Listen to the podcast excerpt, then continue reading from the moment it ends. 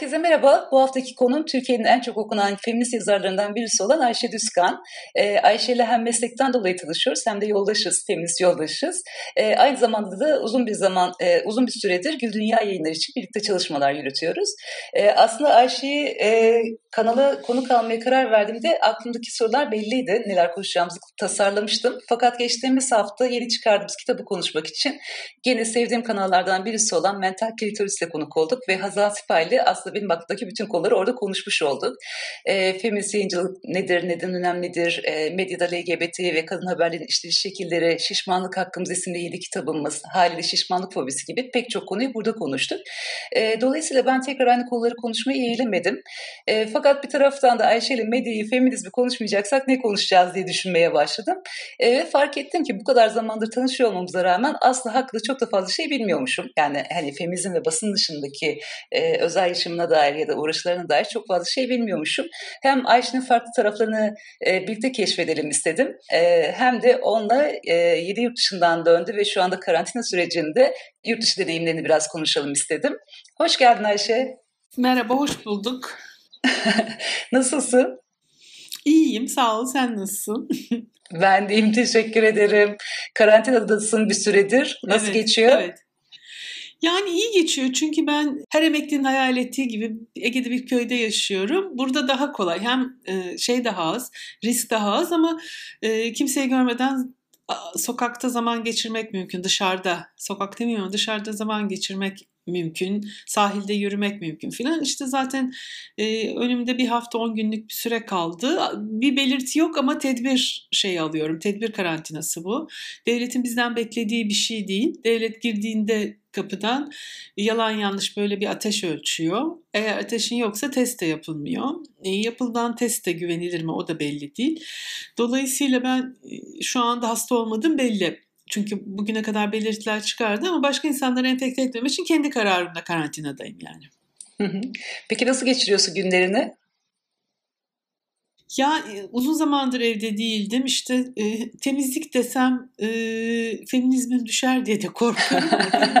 kendi evimi kendim temizliyorum. Kendi yemeğimi kendim yapıyorum. Biraz temizlik, biraz adapte olma, işte biraz da normal e, yani düzenli mesela geçen hafta 3 tane yazı yazmak zorunda kaldım.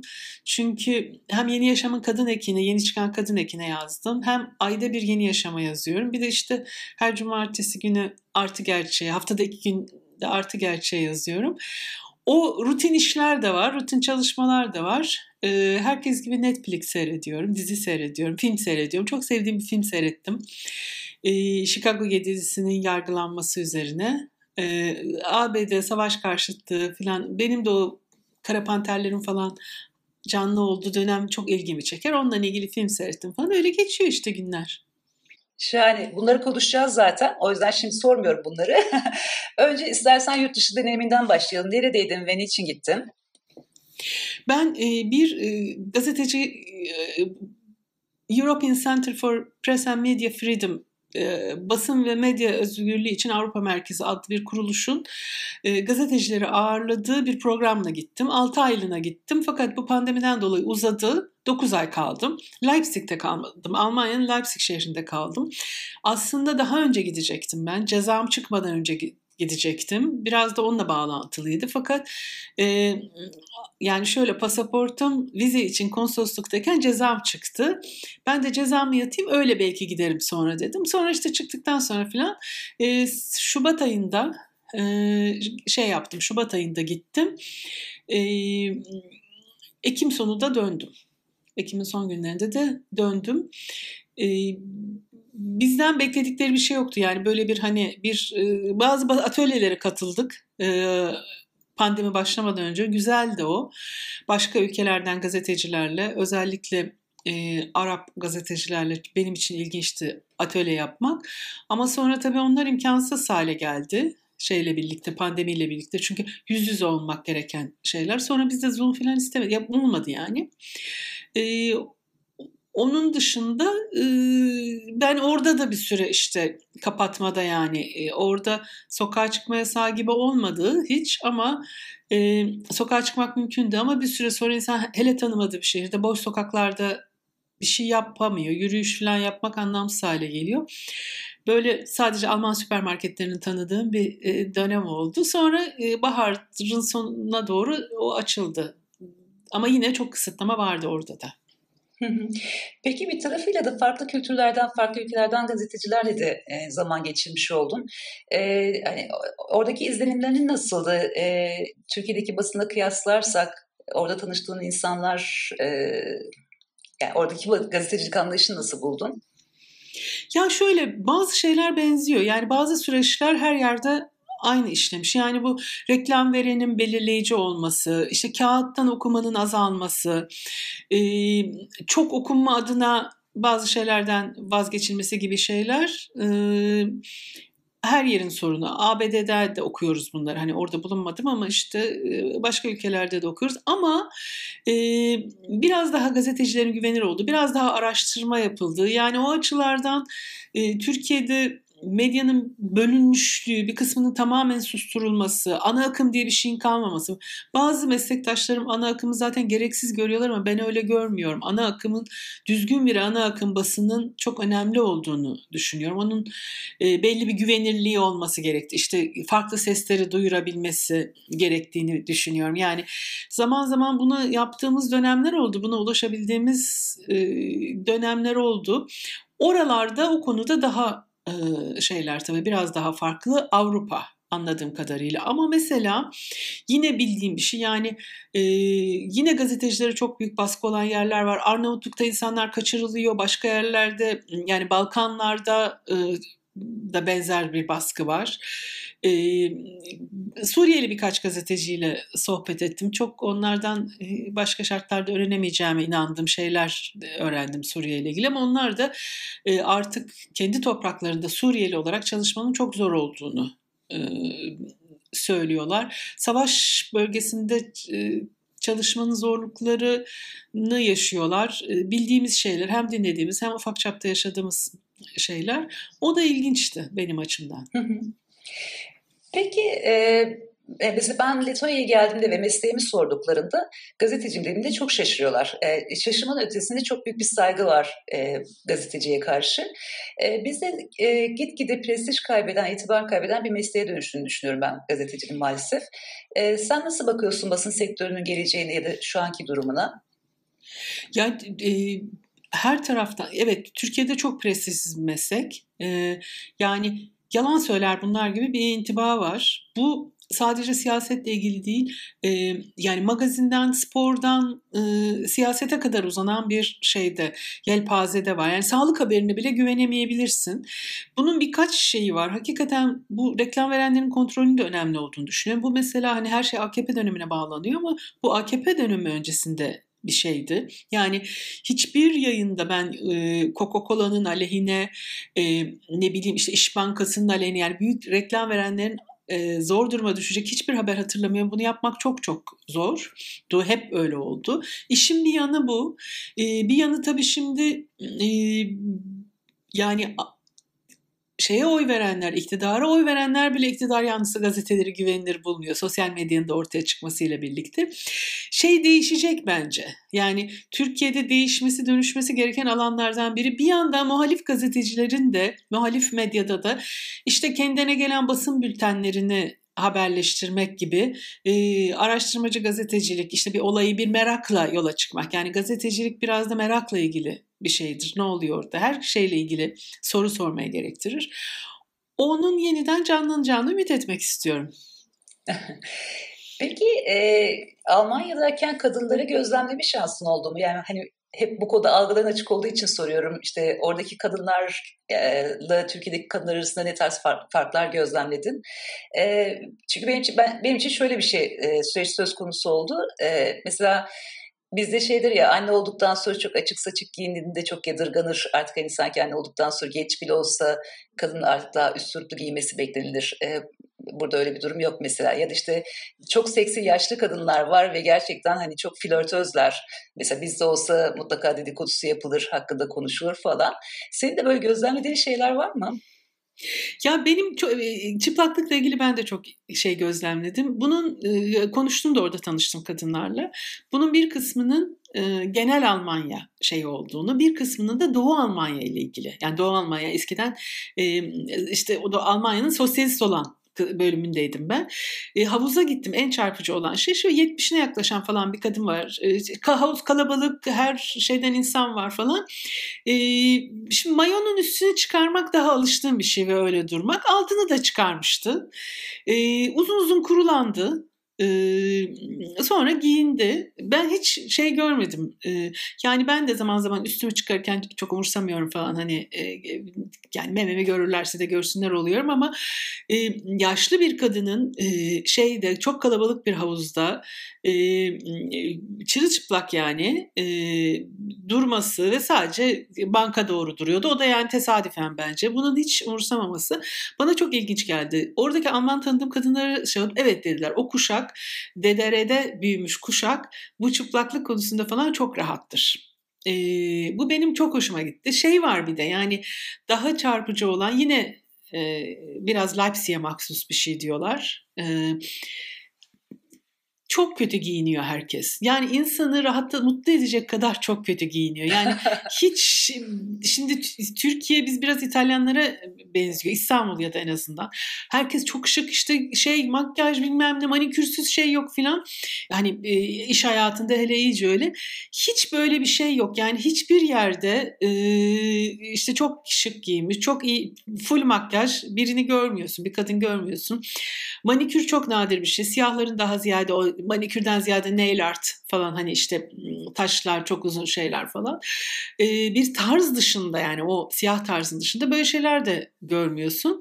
Ee, bir çarpıcı şey daha bizde her yerde yani otobüste metroda falan çok ilginç çok hoş böyle çok bakımlı saçlar çok ilginç saç kesimleri e, görürsün orada yok ya saç uzun uyduruk bir şekilde toplamış ya da bir kısmı kazınmış. Bu bir tarafını kazıma modasının nereden çıksını anladım. Çünkü kuaför dünyanın en pahalı şeyi. Dışarıda işte ne bileyim tırnak yaptırmak dünyanın en pahalı şeyi.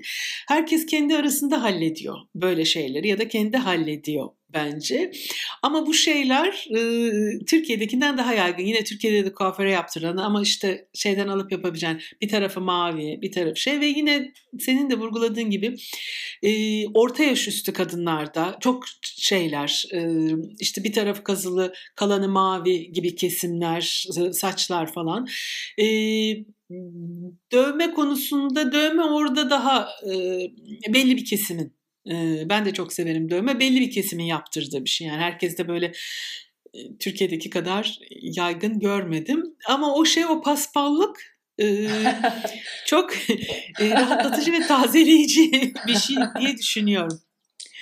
Şey, Burada da öyle. şey Öyle mi? Letonya'da çok öyle çok, mi? Çok kısa geçeyim. burada da e, alışveriş merkezi doğru düzgün yok Letonya'da. Ya parmakla sayılacak kadar az ülke gelindeki alışveriş merkezi. İkinci el çok yaygın ve ilk geldiğimde gerçekten şeyi çok şaşırmıştım. Hani bizim böyle çok 80'lerde 90'larda kullanılan saç modelleri burada şu anda bayağı e, yaygın olan saç modelleri. Dediğim gibi kuaför çok pahalı burada. Bir de kuaför sistemi de çok ilginç burada. Ee, mesela bir sene boyunca kaş aldıramadım ben gidip. Çünkü şey böyle randevu alman gerekiyor. Ee, işte randevuyu da iki ay sonraya, iki hafta sonraya falan veriyorlar mesela. Ee, gidip hani şu kenarda bekleyeyim diğer müşteri gittikten sonra benim kaşlarımı alırsınız diyemiyorsun. Ya da diyelim ki kadar e, saç kestirmek için randevu aldın. Gitmişken kaşımı da aldırayım dediğinde kaş için randevu almamışsın diyorlar. Ve böyle hani benim için zaten kuaföre gitmek çok eziyetli bir şey de Türkiye'deyken de çok mecbur kalmadıkça hani gitmiyordum. Ama bu sefer iyice zor bir şeye dönüştü.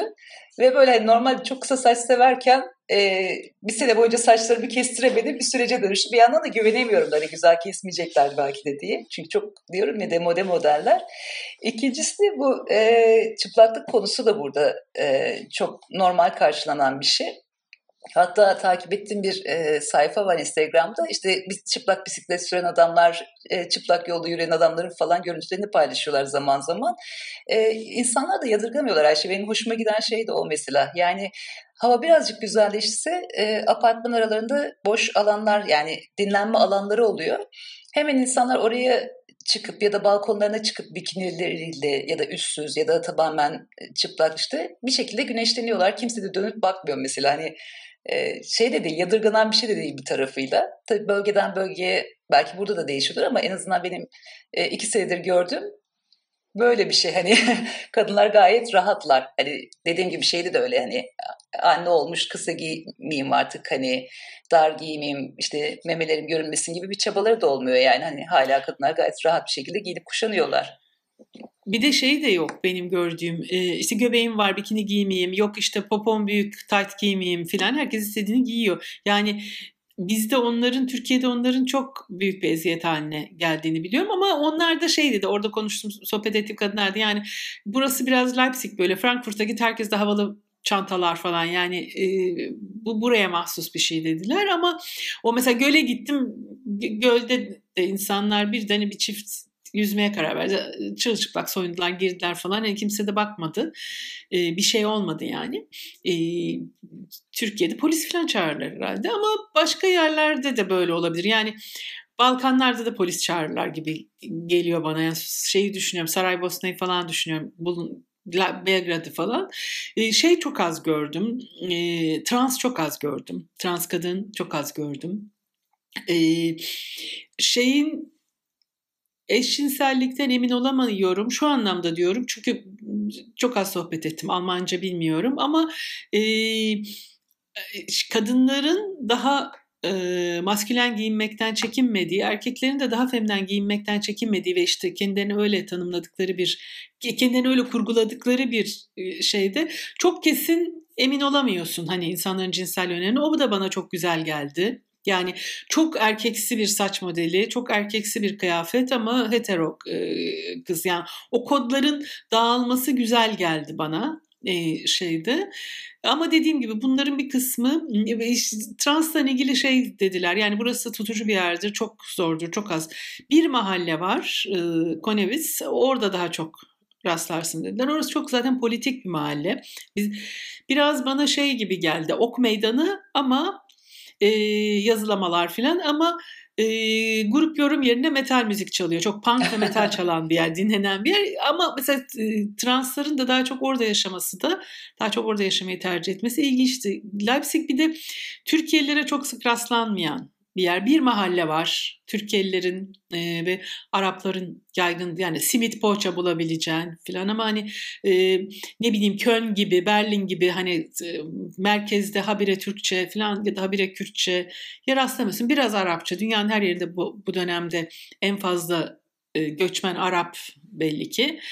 E, öyle bir farkı da var diğer Alman şehirlerinden diye düşünüyorum. Hı. Sanırım bir kebap bir... görmeden şey olduk yani pardon bir kebap görmeden yani çok az kebaba maruz kalarak ve dönere maruz kalarak zaman geçirdim. ee, burada da şey e, trans sokakta e, biz de hiç görmedik hatta Baltıkların genelinde e, özellikle de dikkat ettiğimiz halde görmedik. E, muhtemelen yani, gelen, yani gördüğümüz insanlar da dışarıdan gelen turistlerdi diye düşünüyoruz. E, çünkü biraz dinin baskısı var. E, burada bir de Letonlar ve Ruslar yaşıyor. Sanırım Ruslar daha çok bu konularda kapalılar. Biraz e, yapı olarak Türklere de benziyorlar aslında. Haliyle burada da böyle çok e, rahat olduklarını ben de düşünmüyorum şeylerin, eşcinsellerin. E, şey değiller yani hani böyle açık açık e, işte elde yürüyen bir gay e, çift ya da işte a, lezbiyenler diyebileceğim bir şeye doğru düzgün tanık olmadım. Görsem bile çok nadiren karşılaşıyorum maalesef. Peki, e, ana akım medyada uzun yıllar çalıştım. E, biraz istersen nerelerde çalıştığından, hangi meslekleri yaptığından, e, hangi mecralarda bulunduğundan bahsedelim. Ya ben hem ana akım medyada çalıştım hem muhalif medyada çalıştım. Farklı farklı şeylerde. Ana akım medyada dışarıdan yazdım. Radikalde ve Milliyet'te yazdım dışarıdan. Milliyet'in Cumhuriyet ekinde bir yarım sayfa yaptım bir dönem. Uzun zaman sabahta çalıştım. Sabahtan önce Şam'dan Plus'ta çalıştım. Yani Cemiyet Dergisi Şam'dan Plus'ta çalıştım. Sabahtan sonra da yine çok uzun zaman Mustafa Karalioğlu'nun ekibiyle birlikte Star'da çalıştım. Çünkü Star'da çok ekip değişti. Onun için ve oradan emekli oldum. Star'dan emekli oldum. E, dolayısıyla ben bir sürü şeyde yani hem geçim için basında bulundum ama hem fikirlerim için işte muhalif medyalarda yazdım, çalıştım falan. Böyle bir çoklu durumum var. Magazinle ilgili bir yayından sonra işte böyle feminist politika ile ilgili yayınlarda daha çok adını muhalif yayınlarda görmeye başladık. Ama ondan öncesinde de pek çok feminist yayında da yer aldın. Hatta çok önemli iki yayının kurucuları arasındasın. E, Feminist ve Pazartesi'nin. E, biraz onlardan da bahsedelim mi? Ya ben ilk yani feminist ondan önce Kaktüs sanırım biraz daha önce çıktı ama adı şey olan, adı feminist olan ilk yayındır herhalde e, Feminist dergisi. 87 yılında çıktı. 87 bizim için büyülü bir yıldır. İşte ilk miting 87'de, e, ilk dergiler 87'de. E, o bir 8 Mart işte İstanbul'un büyük karı vardı hep anlatılır 87 karı, şeyi filan karı diye. Ee, ilk defa feminist üzerinde femine olan bir bildiri dağıttık ve izinsiz. Ee, feminist dergisinin artan kağıtlara bir de bildiri basalım bari dedik. Ee, onu dağıttık falan. Hamileydim ben o yıl, e, o aylarda. Ee, şeyde de hamileydim. İlk yürüyüş olan e, 17 Mayıs yürüyüşünde de hamileydim. Daha sonra e, Pazartesi dergisini çıkarttık biz 95 yılında daha geniş bir ekiple biraz daha farklı bir konsept. O derginin önemli olduğunu düşünüyorum. Feminist de çok önemli ve yani e, gönlümüzün sultanıdır diyeyim şey etsin ama e, Pazartesi e, ana akım medyayı da çok etkiledi bir sürü açıdan önemli bir dergi olduğunu düşünüyorum. Ha Şam'dan da niye çalıştım? E, kimse bana iş vermedi başka. E, yani Şengül Balık Sırtı umursamadı bile benim e, bu kimliğimi. E, çok da çok şey öğrendim orada. E, e, feminist olduğun için çalıştım. Hı? Feminist olduğun için mi iş bulmakta zorlandın? Feminist olduğum için, e, Kürtçe olduğum için o dönem yani e, daha önce Kürt yayınlarında yazdığım için filan Kürtlerin gazetelerinde yazdığım için falan ikisinin de etkili olduğunu düşün. Muhalif olduğum için yani. E, yani böyle tanıdığım insanlar vardı basından. Bir yerde rastlaşınca falan iş isterim falan da şeylerini değiştirirlerdi. Yani başka yere bakarlardı falan. Ee, sonra eski erkek arkadaşım orada çalışıyordu. Sabah grubunda çalışıyordu. Yani editör lazım olmuş. Ee, editörlükte biliyorum. Ee, çok iyi arkadaşlarım oldu. Hala görüştüm arkadaşlarım var. Çok mutlu zamanlar geçirdim. Türkiye sermayesiyle ilgili çok şey öğrendim. Önemli olduğunu düşünüyorum bunun. E, o insanlardan bir kısmının Gezi'de aktif olduğu yani orada hiç daha önce siyaset falan konuşmadığımız insanlar. Sonra orada çalışırken sabahın eklerine geçtim. E, Balçı İlter'le uzun zaman çalıştık.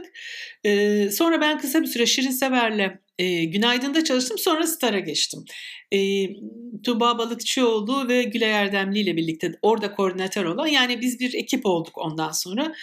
E, yani şey de ilginç mesela Mustafa Karalioğlu da biliyordu benim kişiliğimi, kimliğimi falan e, sorun etmedi. E, Balçiçek de sorun etmedi e, işte filan yani ilginçtir o dönem ama mesela hiçbir muhalif medya iş teklif etmedi o dönemde. Peki e, bir e, açıklamanda şeyi söylüyorsun hani basında en çok müzikle ilgili gazetecilik yaptığım evet. dönemlerden keyif aldım diyorsun. Biraz ondan da bahsedelim istersen. Bir de e, o, ondan sonra da aslında biraz neleri dinlediğini, ne tarz müzikler dinlediğini e, merak ediyorum. Ya da önerebileceğin albümler var mı mesela? Ya müzik ya müzik zaten çok çok müzik dinlenen bir evde büyüdüm ben. E, hep de müzikle ilgili daha önce yani böyle mekan işletme falan gibi şeyler de yaptım.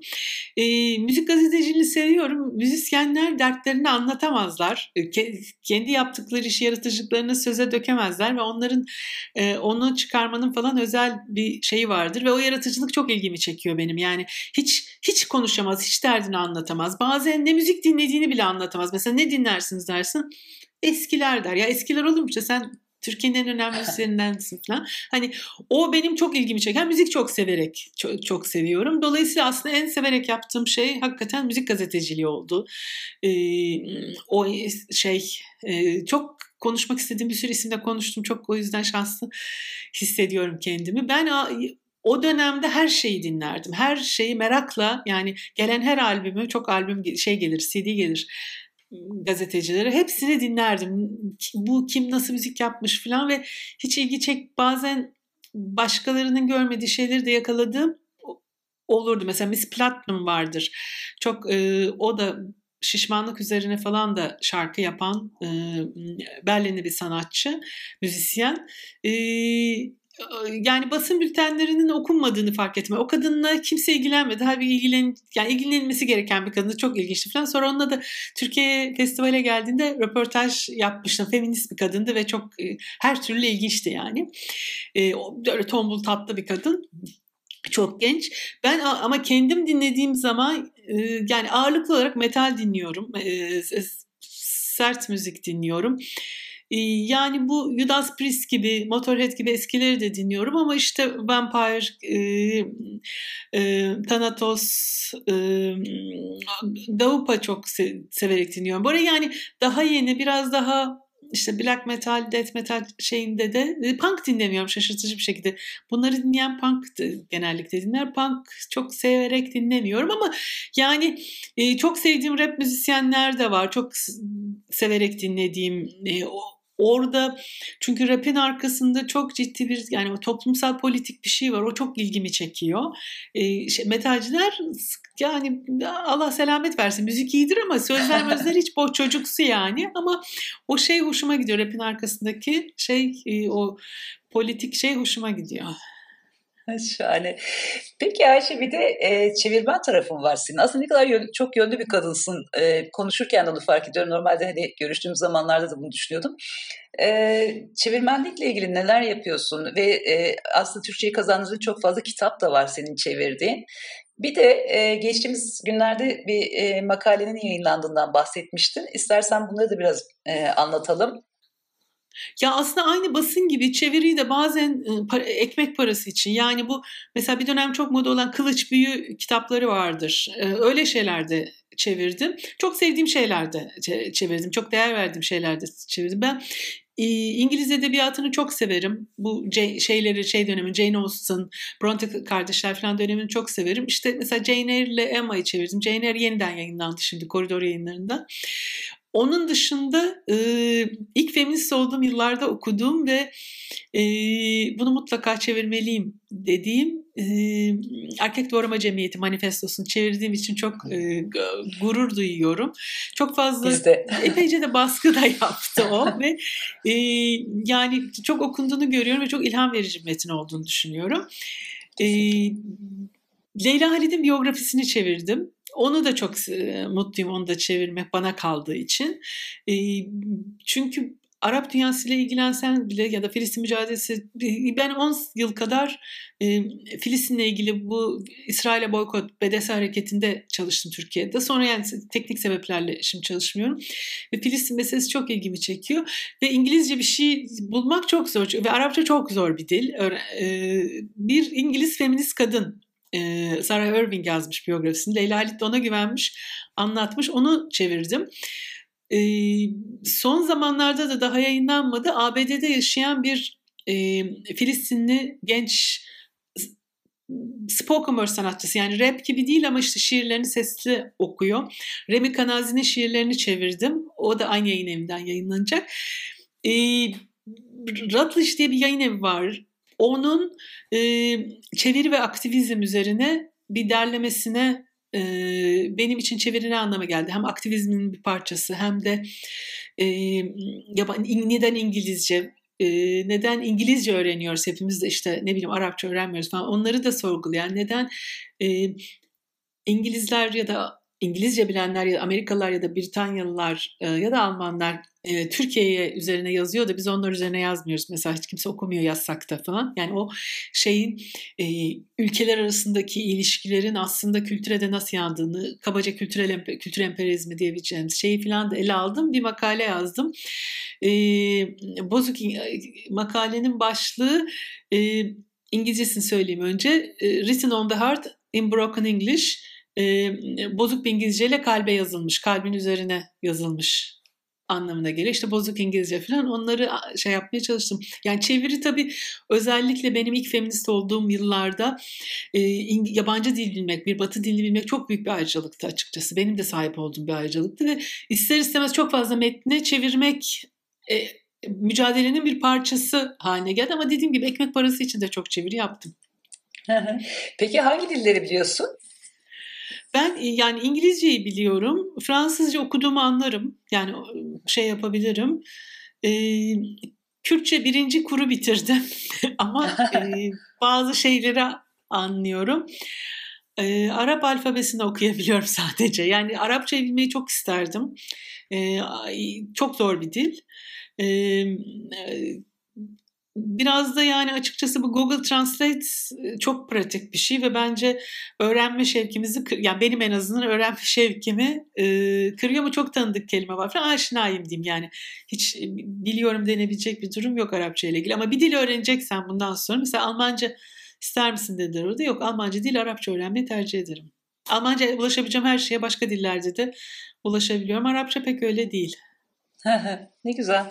Ee, peki e, bir taraftan da yemek yapmayı sevdiğini duydum. E, güzel yemekler yaptığını duydum. E, neler yaparsın mesela? Mutfakta çok vakit geçirir misin? Ya mutfakta çok zaman geçirmiyorum. Ee, çok uzun özellikle bu mesela fasulye ayıklamak falan gibi şeyler çok e, sıkıyor beni ama işte mesela bir dizinin karşısında bir filmin karşısında yani aynı anda başka bir şey daha yaparken yani bir şey seyrederken yün öreyim ya da işte bir şey ayıklayayım falan. Ama bu daha ekmek modası çıkmadan dan beri önce de ekmek yapıyordum. Ekmeğimi genellikle kendim yapıyorum. İşte yoğurdumu kendim yapıyorum. Ee, yani çok güzel yemek yapıyor muyum bilmiyorum. Bu bir efsane olarak dolaşıyor bence. Bence feministler için standart düşürdükleri için. Yani yenebilir yemek yapıyorsan çok güzel yapıyorsun ama şey yeme yani evimde yemek vardır genellikle. %99 zaman hani bir şey yoksa şey olmaz. Dışarıdan yemek söylemenin yaygın olmadığı dönemde büyüdüm, yetiştim ben. Kişiliğim, hayatım öyle oluştu. Hani e, dışarıya yemeğe çıkılabilir ama e, yemek evde yenir yani evde yapılır ve yenir gibi bir e, şeyim var. Biraz da bütçeyle ilgili bir şey herhalde. E, tabii ki her İzmirli gibi zeytinyağlılar. Yani, yani daha kendime güvendiğim şey, mahcup olmam dediğim şey zeytinyağlılar. E, bende de şey alışkanlığı pek yok. Dışarıda yemek yeme alışkanlığı yok. Bir tarafıyla da e, böyle çok fast food beslenmeyi de sevmiyorum. Bu böyle sağlık takıntılı olduğu için falan değil. Alışkanlığım olmadığı için sevmiyorum. Buraya geldiğimizde bir yere gittik e, İbrahim'le beraber. O kadar çok gitmemişim ki öyle bir yere. E, tepsileri bırakıp kalktım masadan. İbrahim şey dedi, tepsileri götürmen gerekiyor dedi. Götürdüm, çöpün yanına geldik. Tepsiyi boşaltacaksın atacaksın dedi. Ben tepsiyi çöpe attım. Yani tepsinin içindekileri atmam gerektiğini düşünmedim. bir yandan da şey diye düşünüyorum. Ne kadar çok plastik israfı işte neden tepsiler atılıyor ki çok saçma değil mi falan. Dönüp İbrahim'in yüz ifadesini gördüğümde şeyi fark ettim. Ben saçma bir şey yaptım evet.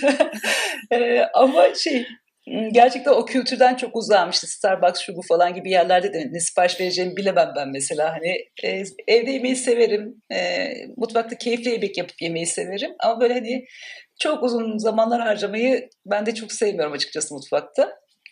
Peki şimdi konuşurken bir dolu şeyden bahsediyorsun aslında. Yazarım, evde yemek yaparım, çeviri yaparım falan diye. Bu kadar çok şey nasıl vakit buluyorsun? Emeklilikle tabii ki. Yani şeyde yani çalışırken de yine yemeğimizi kendimiz yapardık. Hani yeme kızımla yaşarken hani e, dışarıdan yemek nadir bir şeydi ama e, evde çalışıyorum. Şimdi hiç çalışmıyorum. Yani emeklilik demek doğru işte yayın evi var, yazılar var, başka şeyler var. Yine çeviri yapıyorum falan. Ee, ama evde çalışmanın bir şeyi var. Ee, yani bazı bir kolaylığı var. İşte mola verdiğinde gidip yemek yapıp devam edebiliyorsun. Yani o şey e, eğer başka bir sosyallik kurabiliyorsan kendine, iş hayatı dışında, çalışma dışında bir sosyallik kurabiliyorsan evde çalışmak güzel bir şey.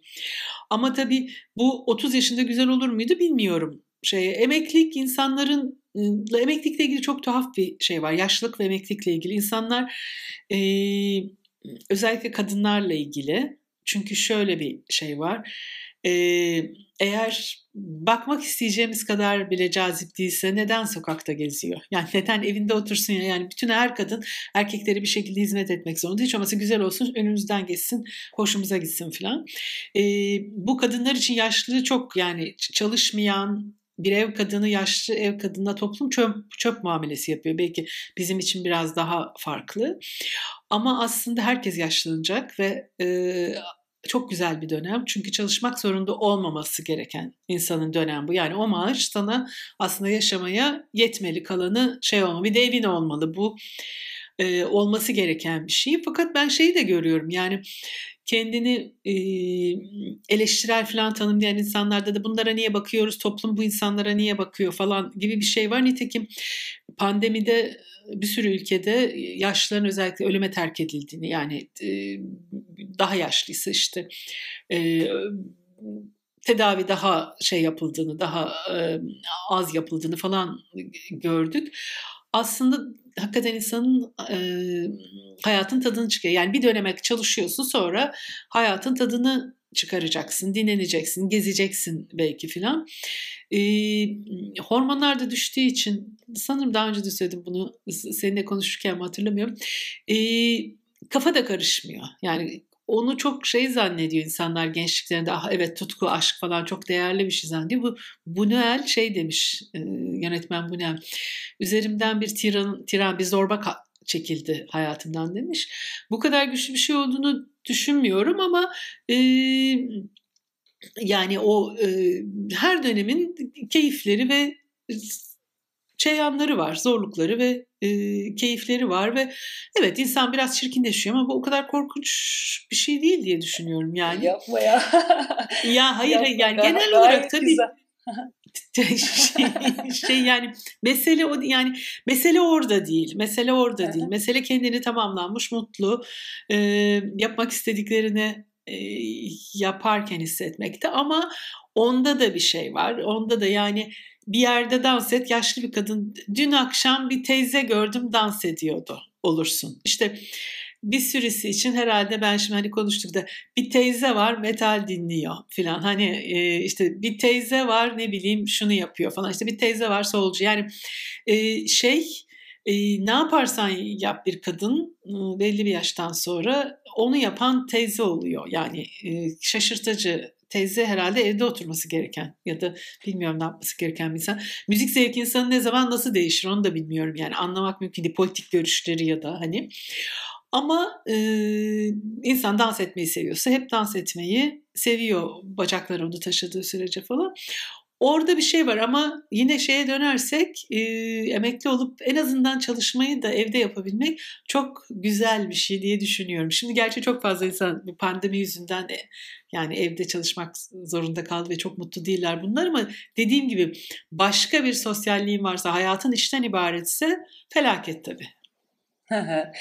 Peki e, şimdi biraz önce şeyi söyledin ya hani e, belli bir yaşa geldiğinde senden belli şeyleri bekliyor insanlar. İşte ya da işte e, metal dinleyen teyze, e, dans eden teyze gibi tanımlamalar kullanılıyor diye aklıma şöyle bir şey geldi. Şimdi mesela e, gazetecilikte de ya da yazarlıkta da e, sanki iki ayrı tanımlama varmış gibi işte gazeteciler ve kadın gazeteciler, gazeteciler ve kadın yazarlar gibi. Hani e, kadın ve gazeteciysen mutlaka bu ünvanın önüne bir şekilde ekleniyor. Ee, ama erkeklerde böyle bir belirtme ihtiyacı olmuyor. Sen nasıl bakıyorsun bu konuya? Ya zaten şey e, basında şöyle bir şey var yani e, yükseleniyor, yükseleniyor, yükseleniyor bir yere gelir e, genel yayın yönetmeni sayılı bugüne kadar. Hı hı. Yani bir o şey var. Ekranda e, yaşlı bir kadın çok nadir görüyoruz. Ayşenur Aslan dışında şu anda hatırlamıyorum. Şu an olanlardan. E, Makbule Cengiz çok genç değil. Yine genç ama şey değil. E, Mela Okur var. Ekonomi evet, alanında evet, Mela evet. Okur var. Aha. Evet, ekonomi alanında bir kadın olması zaten çok şey bir şey, çok nadir bir şey. Yani hep şey işte sunucular falan şey öyle değil. Erkeklerle ilgili aynı kriterler yok. Bir kere işin böyle bir yanı var.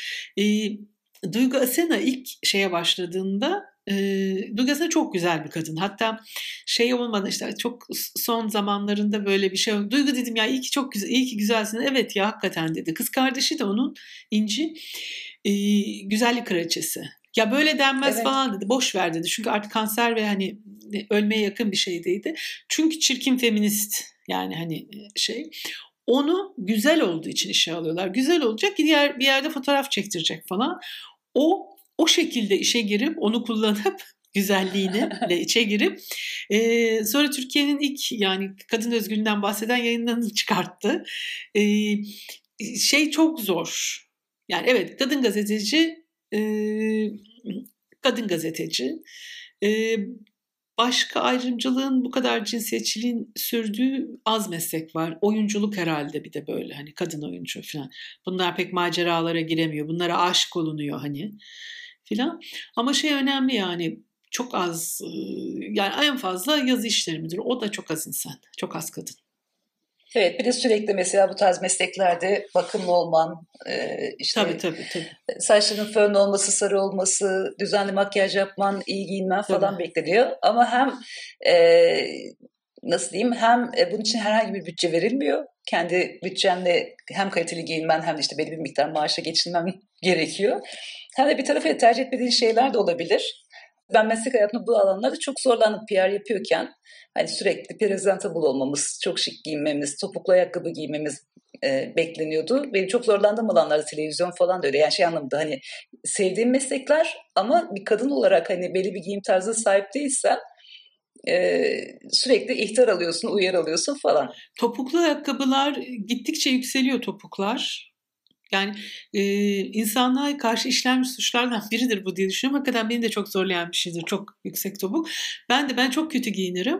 E, ve benim için de şey oldu bu. Meslek hayatımda sorun olan bir şey oldu. Hazır yemek konusu açılmışken biraz da yeni kitabımızdan bahsedelim mi? Şişmanlık hakkımızdan. Ee, ben Bahsedelim. Pardon, benim sözünü kestim çok etkilendiğim bir kitap oldu açıkçası Ayşe. Yani hem e, geçen yayında da konuşmuştuk böyle hem empati kurmamı sağlayan yazarla ve şişman kadınlarla empati kurmamı sağlayan bir kitap oldu. Hem de bir tarafıyla da aslında şişmanlığın bu taraflarını hiç düşünmemişim, e, bu yanları da var dedirten bir kitap oldu ve böyle hani kendi e, yaklaşımlarımı başka işte şişman ya da kilolu arkadaşlarıma yaklaşımları falan e, bir gözden geçirmeme sebep olan bir kitap oldu. Sen nasıl buldun kitabı? Ben de tam öyle yani bu kitabın e, şeyini görmüştüm, tanıtımını görmüştüm. İlgilenebilirsiniz dedi e, Türkiye temsilcisi. E, ben de daha önce bu konuda okumuştum. Suzy Orbach'ın, geçen yayında da bahsettik. Suzy Orbach'ın Fatize Feminist Issue diye, şişmanlık feminist bir meseledir diye e, önemli bir kitabı vardır literatürde. Türkçe'ye de yayınlandı. E, o da duygusal yemek, kadınların yemekle ilişkisi, şişmanlık üzerine falan çok ilginç bir kitaptır. Başka şeyler de okudum bu konuda. Bir de şimdi bu işte beden olumlama şeyleri falan var. E, Virgil Tovar onların hepsinin ötesinde bir şey söylüyor. Beden şeyi de böyle e, rahat da bir dili var, provokatif de bir dili var. Bunlar boş işler falan yani şeyle ilgili, beden olumlama ile ilgili falan. Onun çok ötesinde e, şişmanlara yönelik nasıl büyük bir ayrımcılık olduğunu yani bunun bayağı ırkçılık noktasına geldik ki bunu hepimiz görüyoruz. Yani birisi şişmansa şişmandan başka bir şey olamaz. Siyah olmak gibi.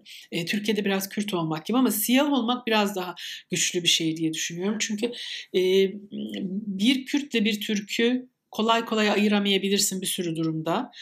Ama şey öyle değil. E, siyah olmak, şişman olmak, e, çok yani başka bir şey olamıyor artık o. Tabii iş hayatında iş bulmakta falan da büyük zorluklar yaşıyorlar. Ee, onu sorgulamış yani bu yeni ırkçılıktır, yeni sınıfçılıktır diyor. Şey de çok önemli. Aysel Dereli meselede bir, çok güzel bir tanıtım yazdı bundan ilgili. Kendi deneyiminden de yola çıkarak şey diye başlıyor işte bu kitabı elime aldığımda bir detoksun dördüncü günündeydim falan. Şeyi çok güzel anlatmış yani her kadın her kadın, hiçbir insan, hiçbir kadın e, suçluluk duymadan şu bir dilim pastaya oturup yiyemiyor sanki. Hani yememesi gerekiyor. Sürekli yememek zorundayız. Sürekli bir şey var. Ama aynı zamanda çok çok sınıfsal bir mesele. Şimdi bu karikatürlerde falan hala böyle iş adamlarını, zenginleri şişman çiziyorlar. Hayır, zenginler gayet fit, e, yoksullar şişman. Bir şeyci vardı beslenme uzmanı yani o zaman 1 lira demişti şimdi 10 lira diyebiliriz arada şey 10 liraya 1000 kalori alabilirsin gerçekten ama e, vermesi çok zor meselesi değil. E, beslenme şeyi yüksek, besin değeri yüksek ve kalorisi düşük. Zaten besin değeri yüksek bir şeyin genellikle kalorisi düşük oluyor. O çok pahalı bir iş ve e, ancak zenginlerin harcı olan bir şey filan. Onlara da değiniyor yani onlara da şey yapıyor. Kendi fotoğrafları da e, şey çok süslü böyle şıkır şıkır çok şey giyinen yani şişmanlara yakıştırılmayacak şekilde giyinen şey de İstanbul'a gelmiş. İstanbul'da çok şeker bir fotoğrafı var. Arkada Sultanahmet Camii. E, pasta mı yiyor ne böyle bir şey bir fotoğraf çektirmiş İstanbul'da. E, farklı bir bakış açısı. Biraz da işte queer e, teoriden etkilenmiş. Çok beni de etkileyen ve çarp, şey çarpıcı bir kitap olduğunu düşünüyorum ve sosyal medyada da çok tepki aldı. Ne demek efendim şişmanlığı mı şey yapıyorsunuz falan e, pompalıyorsunuz. Şişmanlığı mı işte ne bileyim e, propagandasını yapıyorsun. Yok hayır yani zaten zayıflığın propagandası her gün yapılıyor falan. İlginç de o yani. Hiçbir kitabın almadığı tepkiyi aldı. Evet ama sosyal medyada ben şöyle bir şey de var. Yani insanlar henüz kitabı okumadan bu konuyla ilgili o kadar büyük önyargıları var ki daha okumadan e, bir mesafeyle yaklaştılar kitaba.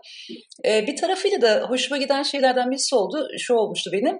E, ve tartışma sırasında şişman olan ve bunun e, ceremesini çeken bir sürü kadında e, içini döktü aslında. Bu mesela öyle değil. Yani e, evet ben şişmanım diye sürekli eleştiriliyorum ve o kadar rahat beni eleştiriyor ki insanlar. Ama işte sigara içen bir insan sadece kendine değil etrafına da zarar veriyor. E, ama ne onun kariyerine engel oluyor sigara içmesi ne hani ona karşı nefret söyleminde bulunuyor insanlar. Bu da sağlıksız bir şey. Yani madem kilonun sağlıksızlığını konuşacaksak hani niye sigara ile ilgili bu kadar nefret, bu kadar fobiyle yaklaşılmıyor? Yani hani ya da işte niye onun kariyerine engel olmuyor da benim kilom kariyerime engel oluyor gibi. E, aslında yazarın söylediği pek çok şeyi e, deneyim olan kadınlar yazmaya başladılar. Mesela bir tarafıyla o şey de hoşuma gitti benim sosyal medyada e, yani kadın hatta şunu söylemişti. Ben dedim ki istersen seninle röportaj yapmayı çok isterim. Çünkü aslında aktardığın şeyler e, çok kitaptaki deneyimlere benzer, yazarın söylediği şeylere benzer hikayeler. E, bu da gücüm yok dedi mesela. Kitabı okumaya da gücüm yok. E, çünkü o travmalarımla yüzleşeceğim ve bunu kaldırabileceğimi e, düşünemiyorum dedi. Ama bir tarafıyla da öyle bir grupta yani şey bir internet ortamında e, bütün o tatsız deneyimlerini yazdı mesela. Yani hani çünkü o e, fobiye karşı bir irade göstermek istediğini fark ettim kadının yani. E, ben çok beğendim gerçekten kitabı. E, umarım hani e, daha fazla insan okur ve biraz bu meseleleri de farklı bir yerden e, bakılmasını sağlar diyorum. Peki sen ne okuyorsun? Bir de şey yani şu dönem pardon yani e, kilonun sağlıksızlığı üzerinden tart e, sağlıksız falan ama yani e, insanlar e, çok da sağlıklı oldukları halde kilo vermeye çalışıyor. Şeyi hatırladım ben. Biz e, Salt'ta bir atölye yapmıştık. Nereden geldik buraya sergisi kapsamında. İşte üç tane 80'lerden film bir de Duyga Sena'nın ünlü romanı Kadın Adı Yok üzerine konuştuk bir toplulukla. E, bu üç filmin üçünün de şeyi Türkan Şoray, Müjdar, Hale Soygazi. O zamanın starı hepsi. E, hepsi şu anın standartlarına göre, bugünkü standartlara göre şişman. O dönem hele Müjdar seks sembolü şey Hale Söngazi Avrupa güzeli seçildi. Türkan Şoray zaten Türkan Sultan falan. Yani artık şey de değişiyor. Gittikçe daha daralması bekleniyor kadınların ve biraz o ufak tefek narin şey kendini savunamaz alan kaplamayan başka bir şey olmaya başladı. Yani o da işin bir yanı. Herkes bütün kadınlar sağlıktan dolayı sağlık sebepleriyle şey olmuyor bence. Kilo vermeye çalışma yani kiloyu dert etmiyor. Ben ne okuyorum? Benim diye sordun değil mi? Evet evet. Ya ben e, ya bir kere çok fazla makale okuyorum. Yazı yazdığım için, düzenli politika yazmaya çalıştığım için şey okuyorum muhakkak yani. E, 5-6 siteye her gün bakarım. Onun dışında e, bir romanı çıktığı zaman kaçırmadığım birkaç yazar var. Hepsi erkek diyeceğim şimdi. Çok en çok David Lodge'la Alman Uvetimi hiç kaçırmam. Onların bir kitabı varsa muhakkak e, şey yaparım. Muhakkak onları e, okurum yani romanlarını. Onun dışında e, biraz yani çok az feminist teori okuyorum. E, bugünlerde üretilen feminist teori yani Angela Davis mesela ne yazsa okurum. Kristin Delphi ne yazsa okurum. Yani öyle kaçırmadığım yazarlar var ama e, şimdi akademiden çıkan şeylerin çoğunu zaten anlamıyorum. Yani e, hani okumakta zaman kaybı gibi geliyor bana.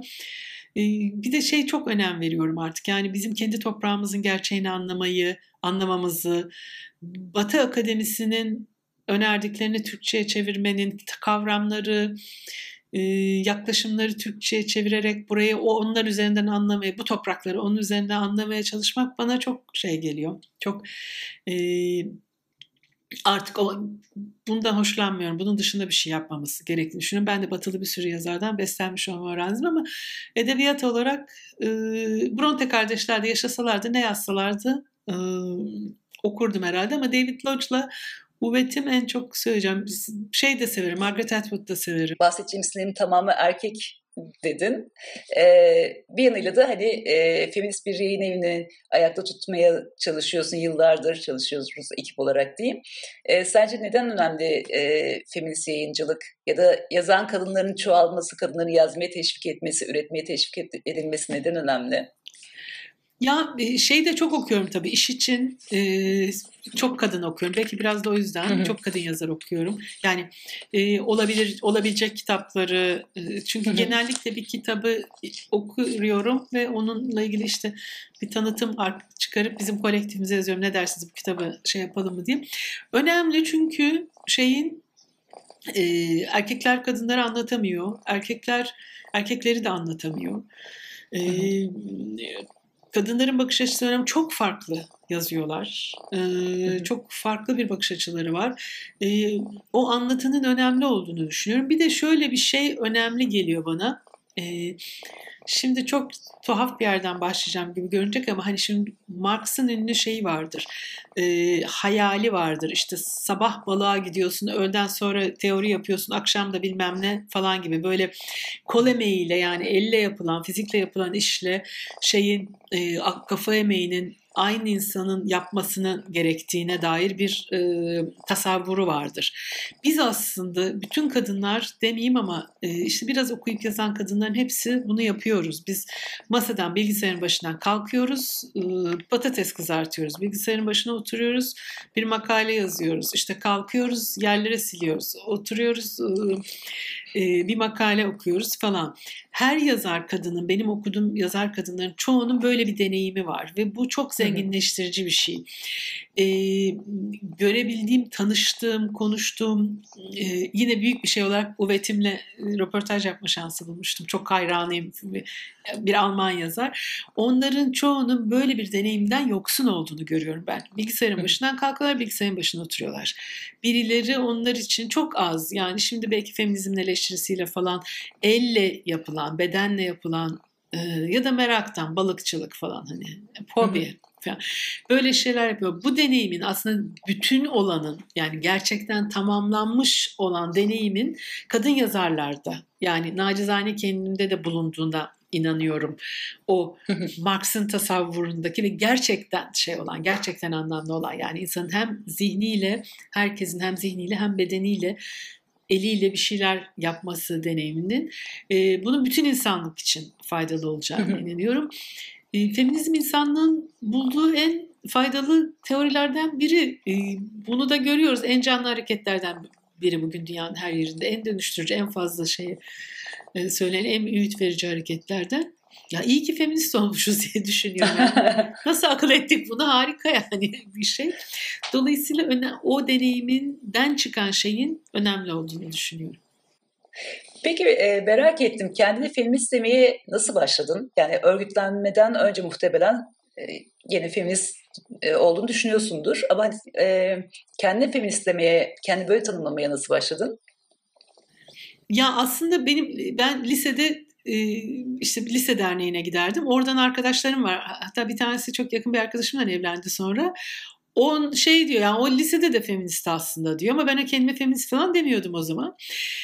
ben net bir şekilde feminizmle şey okumuştum. Simone de Beauvoir okumuştum, Shulamit Farson okumuştum ama bizim kuşağımızda çok önemlidir. En azından bir yaş grup yani biz ikinci kuşak feministiz. Birinciler daha akademik kökenli. bizden 6-7 yaş büyükler. En fazla 10 yaştır. Bizim kuşak hemen sonra gelen, 2 sene sonra ama hemen sonra yani gelen kuşağız. Biz daha sol örgütlerden gelen yani 80'li yıllardan bahsediyorum. Ben de bizim kuşakta çok önemli olan iki roman vardır. E yayınlarından çıktı. Kadınlara mahsus ve Kanayan Yürekler diye. Merlin French'in romanları. Merlin French daha sonra teori de yazdı, okundu. onu okudum ben. Aa evet kadın doğru söylüyor ve e, şey e, iki sınıf var diyor erkekler kadına doğru lan falan yani hani tam ben böyle hissediyorum bir de yeni evlendim falan sonra Somut'un kadın sayfası vardı. Somut diye bir dergi çıkıyordu. Orada Stella Ovadia'nın e, Tom Rissieux'e bir eleştirisi vardı. Tom Rissieux size o sayfayı bu dil batık okuyor falan demişti. E, Stella da ona kimi dil batı kokar, kimi dil erkek diye cevap yazmıştı. Ben Allah'ım şahane bir durum dedim. Birisi daha var bu şehirde. O da erkeği negatif bir şey olarak kullanıyor. Ama daha bunun adını yani orada da zaten bir femine var falan. Sonra evet ya dedim yani feministim ben ve e, Handan Koç'la birlikte e, Sibel Özbudun o zamanlar bir e, broşürler çıkarıyordu Havas yayınları. Havas yayınları e, şimdi adını e, unuttuğum bir e, daha sonra sağcı oldu. Daha sonra dinci oldu bir adamın yayın eviydi. E, işte niçin değil broşürleri çıkıyor. Sibel Özbudun niçin feminizm değil diye broşür yazmıştı. Biz de o broşürü eleştiren bir şey yazdık. Bir makale yazdık ve ilk defa kendimizden e, feminist olarak söz ettik o makalede. Yazının başlığı niçin maskülinist letarji değil. Letarji uzun süren uyku hali demek. ML e, değildi ve e, Sibel Özbud'un yazdığı feminist cadılar cevap veriyor falan gibi bir üst şeyi vardı. İlk kez kendimizi orada feminist olarak e, tanımladık. Sonra arkası geldi ama ilk o şeydir yani ilk o Merlin French'e kitapları ve o güçlü öfke neden erkekler yemeği yapmıyor biz neden bu fark var arada kendi duyduğum güçlü öfke. Peki e, aslında o kadar çok soru geliyor ve o kadar çok konuşmak istediğim şey var ki o bir tarafıyla da e, bazı konulara değinmeden geçmek istemiyorum. E, biraz da kitaplarından bahsedelim istersen. Senin yazdığın kitaplar da var. E, bugüne kadar dört, dört kitap değil mi çıkardın?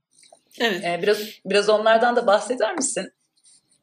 Yani ilk şeydi ben e, Express dergisi ilk çıktığında orada böyle komik yazılar yazıyordum. E, köşenin adı Çalarsa o zaman adı var mıydı hatırlamıyorum açıkçası. Sonra şey olmuş olabilir. Yani böyle erkek tipleriyle dalga geçiyordum. Her erkek tipi işte bir şey gibi bir koca adayı gibi aman aman ya da sevgili adayı gibi. Sonra onları her şey vardı. İslamcılar, solcular işte şu bu filan. Onları bir kitapta topladı. Kitabın adı da Çalar Saat. Niye Çalar Saat? çünkü bir fıkra vardır. Adamın biri bir dükkana girmiş. Vitrinde kocaman bir saat varmış burada ne, dükkana girmiş ne satıyorsunuz demiş sünnetçiyiz demişler. E niye saat var demiş başka ne koyalım demişler. Yani çalar saat oradan uyandırıyor ve saat hani kesiyor şeyi vardı. O 90'larda falan yayınlandı. E, şimdi baskısı bulunmuyor. Şimdi olsa başka türlü yazarım. Çok bir de böyle sert, küfürlü bir giriş yazısı var. Dört defa, beş defa sik diyorum falan. Yani öyle bir. O dönem için çok sert. Sonra e, şeyde erkek portreleri yazardım ben pazartesi de. Onların bir kısmını e, erkekliğin kitabında yazmaz bu diye topladım. E, bir de o dönemde ikisi aynı dönemde çıktı. Behiç Aşçı ölüm orucundaydı. Avukat Behiç Aşçı ölüm orucundaydı. Ölüm orucunu ben çok takip ettim gazeteci olarak. E, Behiç de ölecek diye düşünüyorduk ve Behiç o, o dünyanın derdini anlatabilen insanlardan biriydi ve şöyle hissettim ben. Behiç de ölecek. Onunla uzun bir nehir söyleşi yapayım. Orada da sabahtan stara geçiyoruz. Böyle bir boş vaktim var. Bir nehir röportaj yapayım ve bu insanlar dertlerini anlatsın. Sadece şeydi dünyaya bakışlarını falan. E, yaptık kitabı. Kitap çıktı. E, Behzat Taş sağ olsun iki kapağı da o yaptı. E, ve, hiç yaşadı sonra. Yani bir sürpriz oldu. E, ölmedi. Yani onunla bitti şey. Üç kapı iç kabul edildi. Sonra geçen sene iki, bir buçuk sene oldu. E, çeşitli mecralardaki yazılarımı e, ve yeni yazılarla e, özellikle yayınlanmamış feminizm üzerine ben feminizmden ne anlıyorum, benim devrimci radikal feminizmden anladığım ne diye, yani benim için önemli bir ilk yazı var. Onları e, 0517 adıyla şey yaptım. 0517 olmasının sebebi hem ilk miting 17 Mayıs Mayıs 17 hem de aynı zamanda 05 ve 17 1905 ve 1917 Sovyet devriminde çok önemli iki tarih ve bu da benim düşünsel şeyimde Sovyet devriminin açtığı çağ ve fikir. Her ne kadar ML ile dalga geçmiş bir yazı yazmış birisi olsam da o benim düşünce dünyamda çok önemli. İkisini de temsil ettiği için adı öyle oldu. 0517 diye de bir kitabım var. Benim senin yazılarla ilgili en sevdiğim taraflardan birisi çok sade bir usulünün olması. Bunu özellikle mi tercih ediyorsun? Ee, bir de hani Ayşe Düzkan deyince akla gelen şeylerden bir tanesi hep küçük harf kullanman ya. Bu küçük harf macerası nasıl başladı? Biraz da ondan bahsedelim. Küçük Harf Macerası Feminist Dergisi'ne başladı. Feminist Dergisi'ne bir sürü kadın şey yazıyordu, küçük harfle yazıyordu. Bu biraz feminist bir gelenek. E, Ulrike Meinhof'un da içinde yer alan, hani Ulrike Meinhof, Andreas Bayder'in adlarıyla hatırlanan Kızıl Ordu fraksiyonu da büyük harf kullanmıyor hiç metinlerinde. Bu şu açıdan önemli. Almanca'da büyük harf çok zor bir şey. Bazı cümle içinde de büyük harf kullanılıyor falan ve onu tamamen reddetmişler. Sonra onlardan sağ kalan biriyle yıllar sonra konuştum. Neden dedim kolay olduğu için dediler. Tamamen katılıyorum. Küçük, büyük harf kullanmamak çok kolay ve hiçbir anlamı yok. Hiçbir işlevi yok büyük harfin ama biraz da o şiir dili olması. Gerçek sürücülerin bildirgesi küçük harf diye biliyorum ilk. E sonra baktım en azından sonraki kopyalarda büyük harf kullanılmış böyle bir şey. Ben feministe yazarken böyle yazar olacağım, uzun zaman hep yazacağım diye düşünmüyordum. Ee, böyle ne, nasıl diyeyim böyle underground dergilerde falan yazarım diye düşünüyordum. Öyle olmadı ve e, ama e, yani editör mesela asla böyle bir şey olmaz derse tamam diyorum. O kadar ısrarlı olduğum bir şey değil. Bir yandan da çünkü hayatımı başkalarının virgüllerini ve büyük harflerini kullanarak e, düzelterek kazanmış bir insanım. İşim bir şey yok. Şeyde dile gelince e, bir aklım o kadarına eriyor. Öylesine eriyor benim. Yani şeyin öyle. İkincisi ben bir halk yani her şeyin bir e, halk hareketi olduğu zaman anlamlı olduğunu düşünüyorum. Her fikrin bir güç haline alacaksa ancak böyle olabilir ve onun için gazete pazarteside de bir şeyimiz vardı. Genellikle gazete okuyan her kadının e, anlayabileceği bir dille yazmaya çalışıyorum. Bazen bunun dışına çık yaptığım oluyor ama e, ben akademisyen değilim. Akademiye yazmıyorum, akademiklere yazmıyorum. E, ben e, mutfaktaki ve sokaktaki kadına yazmaya çalışıyorum. Hatta şimdi yani tabii şey yazarken sokaktaki ve mutfaktaki tezgahın başındaki erkeğe de yazıyorum. Çünkü sadece feminizm üzerine yazmıyorum. E, sol politikada yazıyorum. Şu ara hele artı gerçekte özellikle daha çok belki o. E, anlaşılmayan yani geniş kitlelerin anlamadığı bir metnin e, bir anlamı olduğunu düşünmüyorum. Ya çok özgün bir şey söyleyeceksin. Çok çok çok kimsenin aklına gelmeyen bir şey. Tamam artık bunu da bu şekilde ifade ediyorum diyeceksin ama yani bazen çok basit, çok sıradan bir gerçeği öyle bir kelimelerle anlatıyorlar ki gerek yok öyle bir şey ya da herkesin anlayacağı şekilde söyleyeceksin diye yazar olarak böyle bir ilkem var diyeyim e, ben hani bu, bunun e, ya bu kadar anlaşılır ve sade bir dil kullanmanın e, daha fazla kitleye erişeceğini ve hani daha çok kadının e, ilgi okuyabileceğini düşünüyorum aslında. O yüzden seviyorum senin üslubunu açıkçası. E, bir de e, istersen biraz da Daya Hayır mitinginden bahsedelim. E, biliyorsun Feminist Hareket'te önemli bir e, eylemdi. E, nasıl karar verdiniz e, ve o günden bugüne sence kadın hareketinde neler değişti temel olarak? Ya bu şey meselesi e, yani orada güzel bir birleşim vardı bence. Akademiklerle, akademik kadınlarla, akademik deneyimi olan ve feminizmi bilen ve e, daha önce feminist gruplarda, Avrupa'da feminist gruplarda bulunmuş kadınlarla bizim gibi Türkiye'de işte sol hareketlerden gelmiş yani o tür bir deneyimi olan kadınların bir araya gelmesi güzel bir şey. Belki o dönem tam olarak böyle anlamıyorduk bunu ama bir kere öyle bir şey var. Açıkçası koca dayağı meselesi bana hep şey gibi geliyordu o zaman. Ee, yani bu olacak. İlk meselemiz bizim bu olmalı. En yaygın görünen şey ve hiç konuşulmayan bir şey.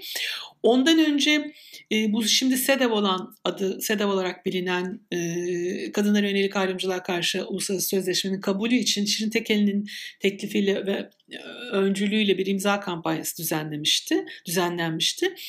E, bu şey olduğunda da yani yine böyle hep konuşulduğunda ben açıkçası hep derdim ya şey olmalı dayak karşı bir şey dayak dayak falan. Sonra bu Antalya'da bir Mustafa Durmuş adam tarihe geçti. Ee, bir kararda e, kadının sırtından sopayı, karnından sıpayı eksik etmezsin. Dayak boşanma sebebi değildir dedi ve e, bizim evimize büyük bir şey verdi. Antalya Barosu'ndaki kadınlar itiraz etti. E, açıkçası ben o dönemde miting olması için en ya ısrar etmek ne kelime hani yere yatacağım falan çok ısrar ettim ve e, anneler gününde yapalım bunu dedim. Anneler günü geliyordu çünkü. Anneler günü için izin alamadık bir sonraki hafta için aldık izin ve genelde arkadaşlarımızda şöyle bir şey vardı. Ya yapalım 5 kişi bile olsak yaparız. Bu miting yapılsın şeyi vardı. Ee, gerçek bir miting oldu ve 12 12 evet 12 Eylül sonrasında ilk yasal mitingi oldu. Bunun çok önemli olduğunu düşünüyorum. Yani ben hayatımda ilk defa kürsüden e, konuştum falan. Yani hem benim hayatım için çok önemli hem hareket için çok önemli. Ee, böyle sesim titriyor şey e, seyrettim kendimi ve e, oluc bu iş tutacak yani bu göle çaldığımız bu mayanın tutacağının işareti oldu ve e, o maya da tuttu. Bir şey var o dönem biz sadece koca dayağını akıl ediyorduk. Şimdi e, çok daha fazla şey biliyoruz. Yani duygusal şiddet biliyoruz, ekonomik şiddet biliyoruz, aile içi şiddet biliyoruz, enses biliyoruz. Şiddete karşı mücadelemiz ki işin tamamı değildir. Çok açıldı, genişledi yani bir e, çok kapsamlı bir şey haline geldi. Onun dışında biz kendimizden bahsediyoruz. Bizim başımıza gelen bir şeyden bahsediyoruz. Kendimiz şey yapıyoruz. Bilinç götürmek yok, bilinç yükseltmek yok. Biz biz dayağı yiyoruz ve itiraz ediyoruz. Yani sömürülüyoruz ve itiraz ediyoruz. Orada çok somut bir şey var. Somut taleplerle gidiyoruz falan. Çok şey yani son işte o dönemden bu yani 80'den bu yana son 40 yılda bu ülkenin çehresini değiştiren hareketlerden biri oldu. Kazanımları var. Kazanımları var. Yasalar değişti toplumun dokusunda değişiklik oldu. Yani bazı şeyleri anlatmak çok zor. O yıllarda iki kadının dışarı çıkıp bira içmesi olacak iş değil. Yani çok nadir olan bir şey. Çok e, şimdi hiç kadının çalışması işte e, insanlar çalışmak için kadınlar kocalarından izin almak zorundaydı falan yani. Çok çok şey değişti. Toplumun algısı değişti falan. Bu sadece bizim şeyimizde değil. Toplumun da yani böyle bir şey de vardı. Ama çok en başarılı hareketlerden biri şu anda kadın hareketi diye düşünüyorum ve daha önemlisi biz hepimiz e, şimdi biraz genç arkadaşlarda feminizmi bir e, fedakarlık, feminist olmayı bir fedakarlık olarak algılama şeyi var. Yani feminist olduk, çok şey göze alıyoruz. Ben tam aksini düşünüyorum. Ben iyi ki feminist oldum. Feminist olmasaydım şimdi oldum, şu yaşımda şimdi olduğum gibi mutlu olmazdım diye düşünüyorum. E, feminizm aynı zamanda özgür olmanın ve mutlu olmanın bir e, aracı diye düşünüyorum. Yani biz bedel ödeyen e, feminist militanlar değil. Oluyor öyle şeyler. Ama o da mutluluğumuzun ve bir parçası diye düşünüyorum. Hayatımda kendime yaptığım en büyük iyilik e, kendime feminist dememle başladı diyeyim. E, hayatımda çok şey değiştirdi. Etrafımdaki kadınların e, feminist olduktan sonra hayatında bir sürü şey değişti. Çünkü onlarla bir sürü konuda konuşmaya, e, işte yaşadıkları şeylerin farkına varmalarına falan sebep oldum diyeyim. E, ne yazık ki hani feministlere karşı çok büyük bir ön yargı var. İşte çirkin olurlar, e, agresif olurlar diye. Hatta sen galiba bir yazında ya da bir açıklamanında şey diyordun. Alıştım ben artık sevilmemeye gibi bir şey diyordun. Evet. Ee, evet. Sanırım bir süre sonra da zaten böyle sürekli e, işte öfkeli sürekli ortamı bozan sürekli gereksiz laflar eden hani birbirlerine uyaran insanlar gibi algılanıyorsunuz. Halbuki hayatımızın her yerinde o kadar çok hani kadınlar bir şekilde e, şey yapıyor ki yani bu işte ne bileyim muhabbet ederken mesela hiçbir zaman erkekler kalkıp masadaki bir şeyi toplama ihtiyacı duymuyor. O iş sana kalıyor atıyorum ya da işte cinsiyetçi küfür etmekten çekinmiyorlar falan filan. Halde sen bir şekilde bir biçimde e, o ortamda hep uyaran insan e, ve istenmeyen yani istenmeyen demin de hani e, ya gene bir gerilim çıkacak e, falan deniliyor. Haliyle şey bir, bir bizimle bizle ilgili ön yargılar çok fazla. Bu zaman zaman da bence feministleri yoruyor da hani kolay iş değil feminist olmak bir tarafıyla. Evet bence de. Evet. Değil. Yani bir strateji belirlemek gerekiyor. Orada zor bir şey ama sanki başka ideolojilerle yani e, yani tam emin olamıyorum. Bazı solcular için de öyle. Ee, başka şeylerde de ben buna denk geldim. Yani e, ben biraz bazı şeylerin e, yani insanın sadece onunla tanımlayabilirsin kendini. Feminizmin zorluğu gündelik hayatla ilgili bir şey söylüyorsun. Şeyle ilgili bir şey söylüyorsun. Yani oturmakla, kalkmakla, yemek yemekle ya da bununla ilgili de bir şey söylüyorsun. Şimdi biraz o da şey gibi algılanmaya başladı. İstanbul Sözleşmesi, yasalar falan. Yok öyle değil. Biz her gün başka türlü yaşamak istiyoruz. Orada bir şey var ama belki mesela iş hayatında solcu olmak da çok zor. Yani e, sürekli hakkını istemek falan da e, çok zor. Şeyin sevilmediği bir dönem ya. E, şaka yap işte yani hani pozisyon belirtme. Öyle bir dönem sanki. Biraz da dönem evet, maalesef. etkisi var. Ee, bu arada hiç ekşi sözlüğe baktın mı seninle ilgili, ilgili entry'lere? Bir ara bakmıştım. Sonra sözlükte modası geçince ben de bakmaya başladım. E, felakettir. İlk gördüğümde de şeydi. Ya şey e, Twitter varken ekşi sözlüğe yani nefret şeyi görmek için ekşi sözlüğe bakmama ihtiyaç yok diye düşünüyorum. Geçen birisi şey yazmıştı. Ya e, Ayşe Hanım'ın galiba kadrolu linçleri var diye yazdı. Yani e, nasıl anlatayım? Ya bir kere mesela şey var hem solcu ama yani feminist ama solculuk üzerine yazıyor. İşte solcu ama feminist. İşte bilmem efendim çok fazla şey var yani. Ee, şeyim var benim evet bir linççi kadrom sağ olsunlar var. var. Evet umursadığım ama... insanlar da var. Ama onlar linç etmiyor. Yani eleştirinin çok umursadığım ne dediğini çok önem verdiğim çok insan var ama e, bazılarını da hiç umursamıyorum açıkçası. Ama benim Ekşi ile ilgili ilgimi çeken şey şu oldu Ayşe. E, ilk entry'ler girdiğinde seninle ilgili çok keyifli şeyler yazmışlar. Seni çok övmüşler, geri göre sığdıramamışlar. Sonra bir düşüş olmuş. E, sonra bu Kürtlerle ilgili politik şeylerin arttıkça falan oralarda böyle çok ırkçı ve nefret söylemleri başlamış falan. Biraz da böyle o Türkiye'deki e, dalgalanmayı da çok hissettim. Yani hani e, dönemin şeyine göre seninle ilgili yorumlar da değişmeye başlamış. Kimi zaman çok yükselmişsin, e, ve bir sürü insan bunu desteklemiş. Kimi zaman da böyle alaşağı edici yazılar yazmışlar, paylaşmışlar. E, evet dediği gibi işte bu alanlarda mücadele etmek ya da işte görüş belirtmek, belirtmek e, başka sıkıntılara sebep olabiliyor. Hatta biz cezaevi sürecim var. E, ondan da bahsetmek ister misin? Nasıl bir dönem geçirdin ve hani orada özellikle tutukluların ve hükümlerin yaşadığı koşullar hakkında neleri gözlemledin? Ya ben e, Özgür Gündem gazetesiyle işte Nöbetçi Genel Yayın Yönetmenliği kampanyasına katıldım. E, başka katılanlar da oldu. E, biz iki kişi ceza aldık. Yani ceza aldık. Biri Murat Çelikkan. Diğeri Murat bir buçuk ay kadar kaldı yanılmıyorsam. Yani öyle bir şey var. O bir buçuk ay, bir buçuk yıl ceza aldığın zaman işte bir süre sonra denetim serbestlikle salınıyorsun falan. Bir de ben şey, çarpıcı olan şey ikimizin de Türk olması. Bir kadın bir erkek. Ee, yani neye göre olduğunu bilmiyorum. Sadece Türk olduğumuzu biliyorum. Ee, onun dışında bazen yani çok ufak şeylerden mahkemenin şeyi yani böyle bu kadar şey olmamıştı hukuk ama o zaman da böyle hani her mahkemeden aynı karar çıkar bir konuda falan. Yani böyle bir şeylik yoktu.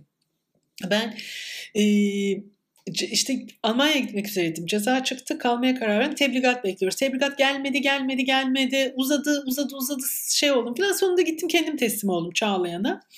Çağlayan Adliyesi'ne. E, 4 ay Bakırköy cezaevinde kaldım. Kadın cezaevinde. E, bir ayda Eskişehir şimdi kapandı. Çifteler açık cezaevinde kaldım. E, ikisi çok farklı deneyimler. Açık cezaevi daha rahat bir yer olur gibi düşünüyor. Hayır daha rahat değil. Ben iki şeyde de yani çiftelerde zaten e, siyasi hiç şey yoktu. Herkes adliydi. Adli denen bence toplumsal suçlar demek daha doğru. Kadınlarla kaldım. E, Bakırköy'de de o dönem koğuşlarda aşık grevi sürdüğü için hücrede kalmayı tercih ettim. Ve e, şeye açılan e, yani hücrelerde işte e, genellikle e, müebbet hapis cezası alanlar yani cinayet işlemiş kadınlar var. Bunların çoğu bir erkeği öldürmüştü. Bunların çoğu bir er, erkeğini öldürmüştü. Yani sevgilisi olabilir, eşi olabilir. Öldürmek zorunda kalmış kadınlardı. Ee, ben onun da Hatta o şakası da yapılıyordu orada. Onun da siyasi bir mesele olduğunu düşünüyorum. İşte bir, bir kız vardı kocasını öldürmüş. Ben de siyasiyim falan yapıyordu. Biraz da şey yaparak. Ee, onları tanıdığım için çok mutluyum. Yani çok ilginç hikayeler dinledim, çok ilginç şeyler oldu ve şöyle ilginç bir şey oldu. Orada tanıdığım e, Esra Arıkan diye bir trans mahkum vardı. e, biz onun bulunduğu hücresinin baktığı avlet şeye çıkıyorduk. Havalandırmaya çıkıyorduk. İşte çay falan içerdik birlikte. Leipzig'te Esra ile ilgili e, e, avukatın filan bağlantıları olan bir yani yolda yürüyorum bir gün Esra ile ilgili bir danışma etkinliği olduğunu gördüm. İnanılmaz tesadüf yani işte gittim ben de orada ya biliyor musunuz ben de işte onda kaldım falan dedim. Onlar da çok şaşırdı gerçekten büyük tesadüf. Çok büyük bir deneyim olduğunu düşünüyorum. Bakırköy başka özellikle Taşra'daki bir sürü cezaevine göre görece daha rahat e, bir yer. Ama şey e, çifteler bambaşka bir deneyimdi. Çiftelerde e, hırsızlık, madde satışı, madde kullanımı ağırlıklı suçlardı. Çok az seks işçisi. E, 3-4 gün zorluk çektim. 3-4 gün sonra yani çok rahat bir iletişimim oldu. İşte benim de yemek ekibim oldu. Koğuştaki arkadaşlarım falan. Çocuk koğuşunda kalıyordum. Bu şey demek bebekler var koğuşta. Yani kendi çocuğum büyütürken bu kadar çok bebek sesine uyanmamışımdır. Ee, onun da çok değerli bir yani hiç unutmayacağım kadınlarla tanıştım. Bir kısmıyla zaten hala haberleşiyoruz, görüşüyoruz, telefonlaşıyoruz falan. E, çıkanlar var. Bir de izne çıkıyorlar. Cezaevinden izne çıkılır açık cezaevinden. E, ve orada bütün o kadınların gerçekten yani erkek egemenliğinden dolayı orada olduklarını, o işleri yaptıklarını, o hayatı sürdüklerini e, falan gözlemledim. Yani bir feminist için çok önemli bir, çok şey bir deneyim olduğunu düşünüyorum. Sonra çıktıktan sonra bir süre Çağlayan'da çalıştım. Çağlayan'da zorunlu, zorunlu hizmet var denetim serbestlikte. Aynı teslim oldum bölümde üstelik. E, sonra bu şey değişikliği oldu, o da bitti. Ne iş yaptın orada peki? görev olarak? Ya işte odacılık gibi çay demliyorsun. E, bazen böyle aynı mührün vurulması gerekiyor ya da zımba yapmak. Odacılık gibi yani evrak taşımak falan e, gerekiyor. Şunu da söylemek istiyorum. Orada e, bazı başka denetim serbestlikten gelen arkadaşlar vardı. Onlar da adli suçlardan gelmişler. Madde, otopark işletmesi falan işte belki hırsızlık falan. E, aralarında Kürtler vardı. Zaten şeyi görüyorsun yani bu tür suçları ya, ya Kürt oluyor ya Roman oluyor. Yani şey çok net durum. E, onların bir kısmı Kürt olanlar benim Kürt yani gazeteyi biliyorlardı ve gazeteden dolayı cezaevinde olduğumu işte ya da denetim serbestlik olduğumu öğrenince falan e, yani sıra veriliyorlar bir konuda. E, işte mesela bir, bir, bir şey evrak için bekleyeceğiz işte baş tacısınız diyorlar. Yani beni utandıracak kadar beni mahcup edecek kadar e, şey gösteriyorlar ve hepsi ne olup bittiğinin farkındaydı. Meselenin e, farkındaydı. Yani barış savaş hepsinin hakimlerdi. E, tabii Ayşe bir de bu kadınlar meselesine dönersek e, kadınların e, erkekleri öldürme gerekçeleriyle erkeklerin kadınları öldürme gerekçeleri genelde aynı şeyler olmuyor. Yani bir erkek çok rahat bir şekilde e, tuzu uzatmadığı için, sofrayı zamanda hazırlamadığı için, işte etek giydiği için, Facebook'ta hesap açtığı için falan öldürebiliyor. Bunlar erkekler için bahaneler olabiliyor. E, fakat kadınlar için aynı bahaneler geçerli değil aslında. Yani hani sen biraz önce anlatırken e, şey dedin, Hani bu da siyasi politik bir taraf aslında e, diye. Belki hani dinleyenler e, niye kadınlar öldürdüğünde bunu olumluyorsunuz da erkekler öldürdüğünde buna karşı çıkıyorsunuz diyen e, dinleyiciler olabilir. E, çünkü genelde kadınlar kendilerini korumak için öldürmek durumunda kalıyorlar. Yani hani e, erkekler gibi bahanelerle e, bu tarz bir şeyi erkekler gibi bahanelerle başvurmuyorlar diyeyim bu tarz bir yönteme. E, sen ne düşünüyorsun bu konuda? Yani bilinen vakaların çoğunda erkekler e, kendisinden ayrılmak istediği için bir kadını öldürüyor boşanmak istediği için ya da sevgisine ayrılmak istediği için ya da ona itaat etmediği için öldürüyor ve genellikle az ceza alacağını biliyor. Yani sonsuz fark var arada alınan cezalarda. Kadınlar yani canını tek ettiği için öldürüyor. Canını kurtarmak için öldürüyor. E, mesela bir vakka vardı. E, dayısı kızı satmaya çalışıyor. Öldürmemiş gerçi. Satmaya çalışıyor satamıyor. Bu çünkü arkadaşını çağırıyor. Dayısı kaçıyor. E, adamı dö- dövüyorlar ve evi yakıyorlar. E, şimdi bu kız yani sat ve 16 yaşında falan yani bu, bu olay olduğunda. Çocuk. Satılmamak için çocuk tabii şey diyor. Dövdük yeterdi yani abla niye yakmaya kalktık ki şey adam yanmıyor. Adam da cezaevinde şimdi. Adam da şey yapmış yani. Dayı cezaevinde, adam cezaevinde, bu X cezaevinde arkadaşıyla. Arkadaşı sevgilisi, mahalleden kankası. Şimdi bu bambaşka bir durum ve ona da çok ağır ceza veriyorlar. Yani demiyor ki şey devlet ya bu 16 yaşında işte yani dayı, kabul ediyor devlet şey hakim dayısının satmaya çalıştığını, adamın satın almaya çalıştığını falan. Ee, bambaşka bir şeylik var. Yani hukuk kadınlarla erkekler karşısında aynı şekilde davranmıyor ve kadınlar genellikle ya da mesela çok dövüyormuş, çok dövüyormuş artık burasına gelmiş e, öldürüyor. İşte ne bileyim yine döverken bıçaklıyor falan. Yani meşru müdafaa çok çok yaygın şeydi kadınlarda. Bir vaka vardı. Evet. O evet evet kadınların cinayetlerinde. O cinayet işlememişti ama yani adamla bir şey olmuş. Adam hırsızlık yapmaya zorluyor diyor ki şey yapmazsan çocuğunu bir şey yapacağım. Çocuğun elinde bak şimdi gideceksin camiden şu çantaları çalacaksın diyor filan. Yani dehşet verici şeyler var. Erkekler ya benimsin ya toprağın. O şeyle öldürüyor. Yani bütün vakkalar öyle neredeyse. Dolayısıyla arada bir şeylik yok, arada paralellik yok. Geçen Netflix'te bir belgesel izledim. Şimdi ismini hatırlayamadım ama e, orada da 16 yaşındaki bir kız e, sevgilisi tarafından satılıyor. Aslında zaten evlatlık verilmiş ama e, evlatlık verildiği aile kızı yani işte kızın eğitiminden barınma şeyine kadar bütün koşulları sağlıyorlar aslında ama kız evde yaşamak istemiyor. Çünkü işte e, sigara kullanmak istiyor, sevgilisiyle birlikte olmak istiyor falan. E, neticede e, adam bunu para karşılığı satıyor ve kadın da gittiği evde e, birlikte olacağı adamdan korkuyor. Çünkü adam sekse geçmeden önce silah gösteriyor, işte silah koleksiyonlarını gösteriyor falan, merminin nasıl koyulduğunu gösteriyor falan. Haliyle kadın için çok tedirgin edici bir koşu durum oluşuyor. E, neyse böyle çok da hani anlatmayayım belki izlersin. E, ama e, hukukta hani hem ne yaşı hem yaşadığı riskler falan e, pek göz önünde bulundurmuyor ve çok uzun cezalar alıyor kız. Ee, orada şeyi de fark ettim Ayşe yani hani kadınlık deneyiminin getirdiği bir takım şeyler var ya işte hani sen bir erkeğin saldırısına uğramanın ne olduğunu bütün kadınlar biliyorlar aslında. Ee, hani çünkü bir biçimde hayatımızda yani şiddet görmemiş olsak bile işte taciz uğrama korkusu yaşadık, gasp uğrama korkusu yaşadık falan filan e, ve pek çok baskıyla büyütüldük.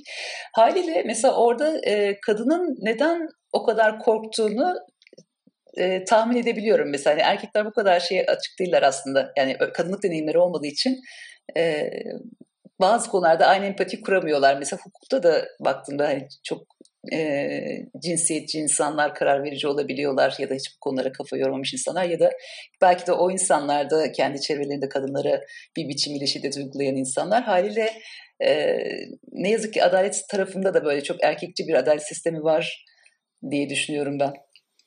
Yani adam adamla şey yapıyor, özdeşleşiyor hakim, savcı falan. Yani otursaydın, şey yapsaydın sesini çıkarmasaydın diyor. Hele bu yetiştirme, yani benim gördüğüm kadarıyla yetiştirme yürüdüğünde falan büyüyen kızlar gerçekten Allah'a emanet. Yani orada taciz riski, burada şey satılma, şey e, maddeye alıştırılma falan yani e, o normal bir hayat sürmesi çok çok zor onun.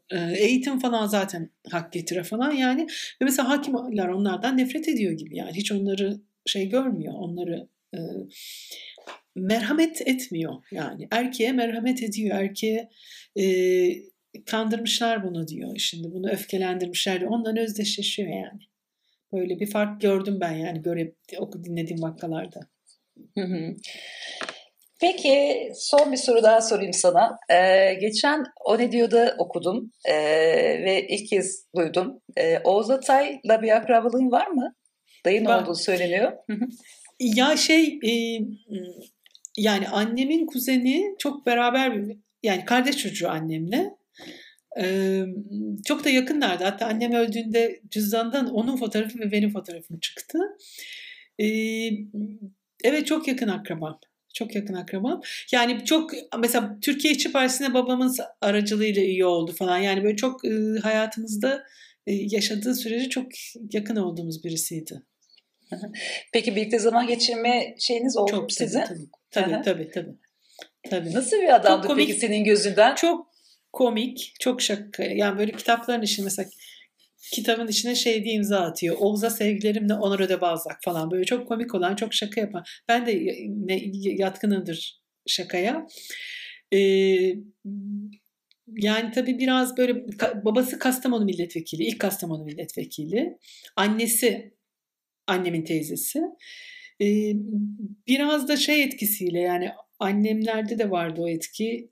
Ee, zengin değiller ama şehirliler, şehirli kültür içinler. Bu bahsettiğim bütün kadınlar hiç başını örtmeyen, e, e, bütün kadınlar çalı, işte bir şekilde çalıştı. Anne anneannem benim Denizcilik Bankası'nda memurdu falan. Onunla da yakındı Oğuz. Ee, Oğuz diye konuşuyoruz zaten. Kız kardeşi e, geçen senenin başında öldü. Ondan son şeyimizdi. E, ve hiç şey görmedi yani yaşadığı sürece mühendis, e, parlak öğrenci, parlak şey akademisyen falan. E, şey çok tuhaf bir şey var Oğuz'la ilgili. Oğuz hep böyle sağcıymış gibi bir hava var şeyde. Sağcılar da çok beğeniyor falan. Aslında memleket şey vardır. Memleket burayı anlama falan eğilimleri olan birisi. Türkiye İşçi Partisi üyesiydi. Yani birinci tip üyesiydi. Hayal kırıklıkları olmuş olabilir onlarla ilgili. Ama şey yani orada duran hani onlarla tartışan onlarla sohbet eden annem babam da Türkiye İşçi Partisi üyesiydi. Ben onlardan daha radikal solcu görüşlere sahiptim. O yüzden biraz şey yapıyordum. Bir de biraz o şeydi yani kadın dediğin iyi dolma yapacak falan kafalarındaydı. Çok küçüktüm ben ama o işler beni bozuyordu. o zaman da yani o muhabbetler şey yapıyordu ama öyle yani kadın dediğin şey olur falan hani. İyi rakı sofrası kuracak. Dikkatinizi çekeyim laik. Rakı sofrası. Ama çok özel bir adamdı. Baktığımda ne güzel insanlar girmiş hayatına. bir sürü değerli isimden bahsediyorsun.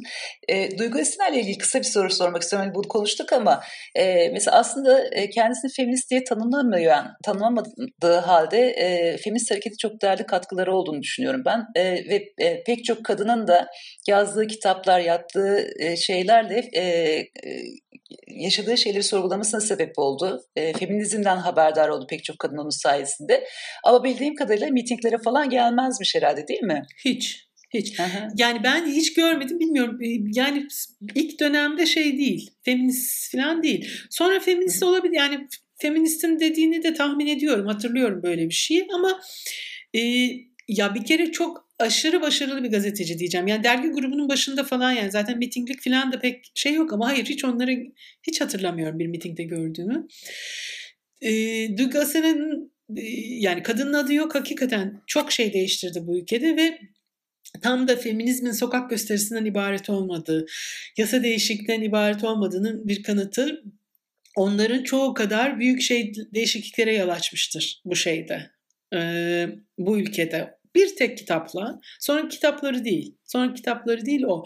Ve şey dergisi tabii ki, Kadınca dergisi çok yani bizim söylediğimiz bir takım şeyleri, söylemek istediğimiz bir takım şeyleri işte ufalayarak anlamlı anlaşılır anlamlı e, hale getirerek bir basit kadın dergisi formatında bizim pazartesi dergisinde hem kadro anlamında hem ilham anlamında şeyden çok etkilendik. Kadıncadan çok etkilendik ve birçok dergiden daha önemli olduğunu e, düşünüyorum. Çok şey bir insandı Duygu Esen'e.